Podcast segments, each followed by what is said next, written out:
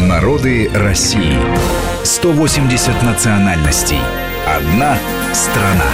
Продолжаем нашу программу. В студии по-прежнему Гия Саралидзе. Э, мы беседуем с Зоей Махмудовой, кандидатом исторических наук, доцентом кафедры этнологии э, исторического факультета МГУ. Говорим мы об экспедициях Евгения Шиллинга, Евгения Михайловича Шиллинга на Кавказ, этнографических, этнологических экспедиций.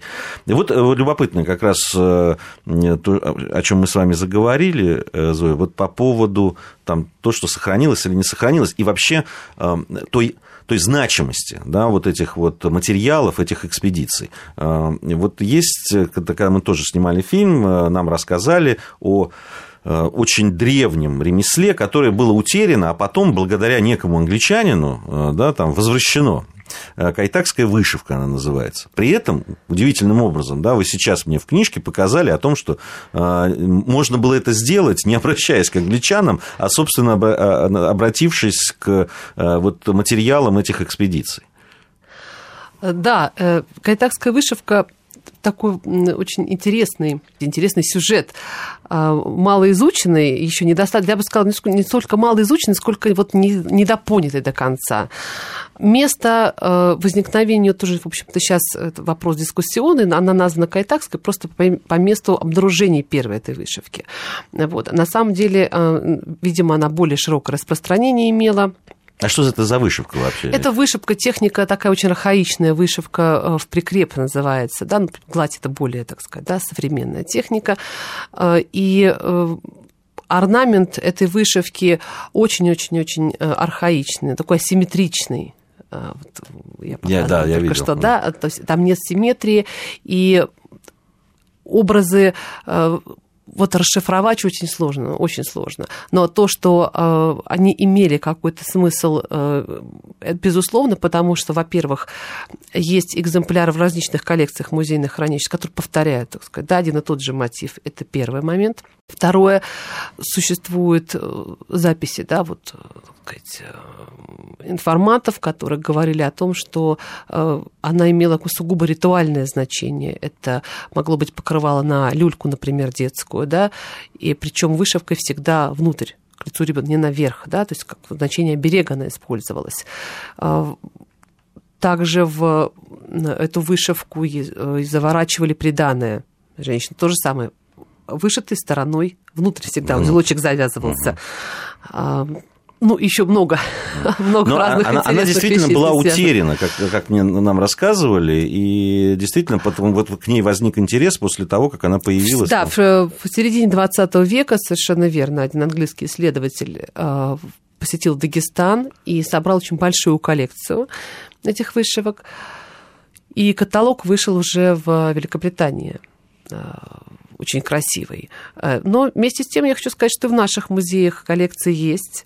Э, в музеях в Москве, Санкт-Петербурге, в Махачкале. Кстати говоря, даже в Баку. Вот недавно мы ездили в Баку, и в музее Бакинском тоже обнаружилась, в общем, достаточно большая коллекция э, кайтакских вышивок.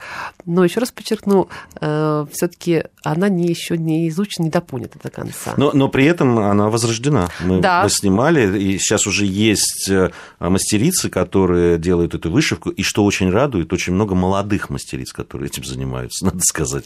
Вот, это, это тоже очень любопытно.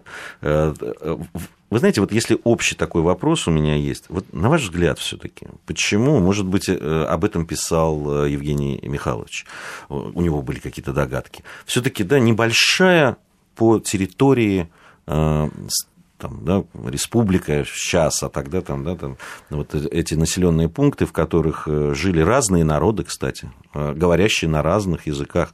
Но, но откуда такая россыпь народных промыслов? Ведь когда начинаешь говорить о Дагестане и начинаешь просто, если честно, мы долго выбирали те э, направления, по которым будем снимать, потому что даже в двухсерийный фильм мы понимали, что мы не вместим всего.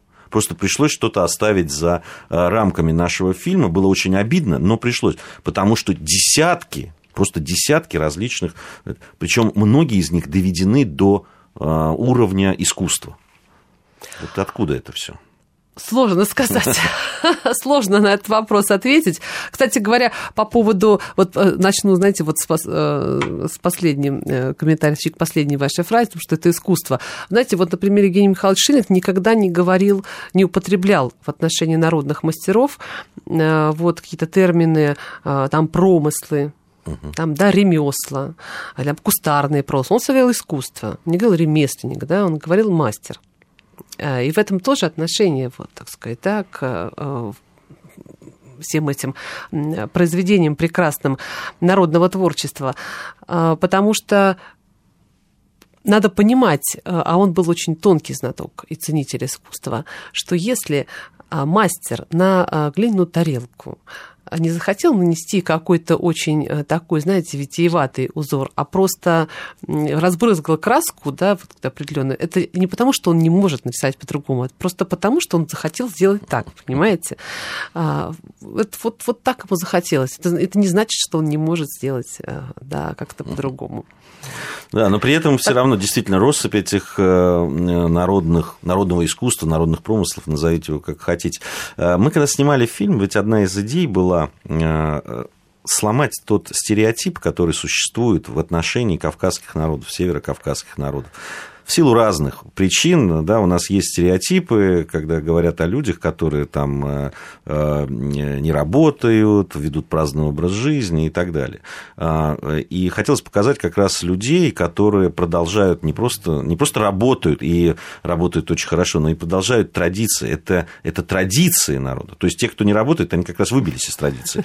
А, и, и их действительно не так много. Они единственное у нас в новостном поле все время да, попадают появляются, а э, те, те люди, о которых действительно стоит говорить и приводить в пример в качестве да, там, народных людей, которые представляют свой народ, наверное, нужно говорить вот э, об этих мастерах и о том, что это ведь не носит, если там не сидит один мастер на э, весь Дагестан и делает. Это, это действительно это промыслы, это люди, которые зарабатывают это себе на жизнь, вот этим очень кропотливым, очень сложным, тяжелым трудом. Да, согласна. И сейчас это востребовано. Э, в общем-то, это имеет, э, находит покупателя. Э, и прекрасные ковры сейчас изготавливают, только что вы сказали, вот тут цикульские изделия. Ну, у купачинцев, да, да, у купачинцев, например, да, вообще конкурен... конкурентов практически нет. Вот, и, конечно, их слава далеко за пределами Дагестана. Это, конечно, то, что стереотипы, безусловно, присутствуют существует у нас везде, и мы ими живем, и тогда, к сожалению, так. Но для этого, собственно говоря, существует, наверное, и ваша программа в том числе, чтобы, да, эти стереотипы ломать, и, во всяком случае, хотя бы новых уже не, так сказать, да, не создавать. Не создавать, да, это точно. Э, надо сказать, что есть же книга, э, которая сделана по э, вот этим материалам экспедиции, да, Шиллинга, вот она передо мной лежит, называется «Дагестанские этнографические», я просто вверх, этнографические, спасибо, экспедиции Э, шиллинга. Э, любопытно действительно посмотреть на это все. Очень, очень все это интересно. Вот э, там одно перечисление только народных промыслов, я помню, да, там вот мы когда говорили, там и дербенские ковры, и табасаранские ковры, причем они разные, угу. и балхарские глиняные изделия, очень любопытные. А, я, да, это, и знаете, я еще что хотела сказать, такой тоже э, немаловажный момент.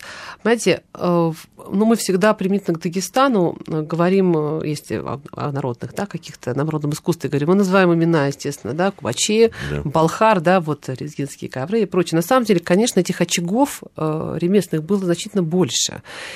И уже в XIX веке, к сожалению, многие из них э, ну, прекратили свое существование просто потому, что не выдержали конкуренции уже, так сказать, да, с одной стороны, с более крупными центрами ремесленного производства, с другой стороны, с товарами, которые стали поступать в большом количестве, вот уже промышленного производства, понятно. Шиллинг э, был человеком, э, Евгений Михайлович, такой очень активной гражданской позиции, и он стремился как раз возродить это. И вот архивные материалы свидетельствуют о том, что он старался всеми силами разыскать мастеров, которые разъехались э, по городам по-разному в поисках средств да, к существованию. А списки целые есть, да, с имя, фамилия, где живет, сколько лет, да, как с ним связаться и так далее, для того, чтобы хотя бы часть вот этих разъехавшихся мастеров объединить, так сказать, да, в какие-то какие-то вот такие артерии, да, как Но я говорили. так понимаю, что вот эти усилия, они-то и увенчались успехом. Вот когда, я, когда я говорил, что а вот все таки чем объясняется, что они мало того, что они были, только они еще многие сохранились.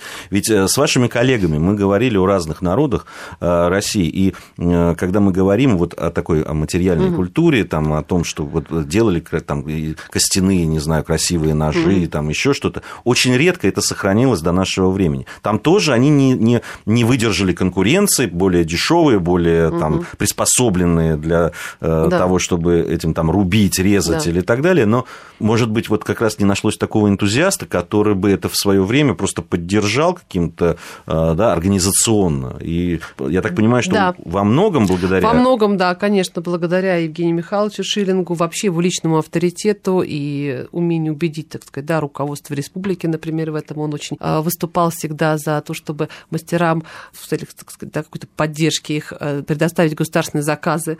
А очень трогательно говорят, что только, пожалуйста, не надо навязывать никаких сюжетов. Вот, как бы, да, им не нужно говорить, да, так сказать, что нужно сделать. Мастер сам сделает, если нужно, да, если вы хотите серп и молот, э, так сказать, где-нибудь на кувшине, но они нарисуют, если посчитают необходимым это сами, не, не нужно, да, им, так сказать, говорить, как это делать, потому что мы можем, как он говорил, погубить подлинность, да, вот искусства, да, такой жизни его.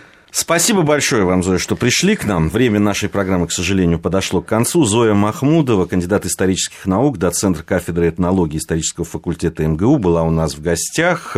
Мы, это программа «Народы России». Мы продолжим рассказывать о тех народах, об их культуре, языке, которые населяют нашу страну. Слушайте нас на радиостанции Вести ФМ. Мы разные, и мы вместе. Народы России. Программа подготовлена при содействии исторического факультета МГУ.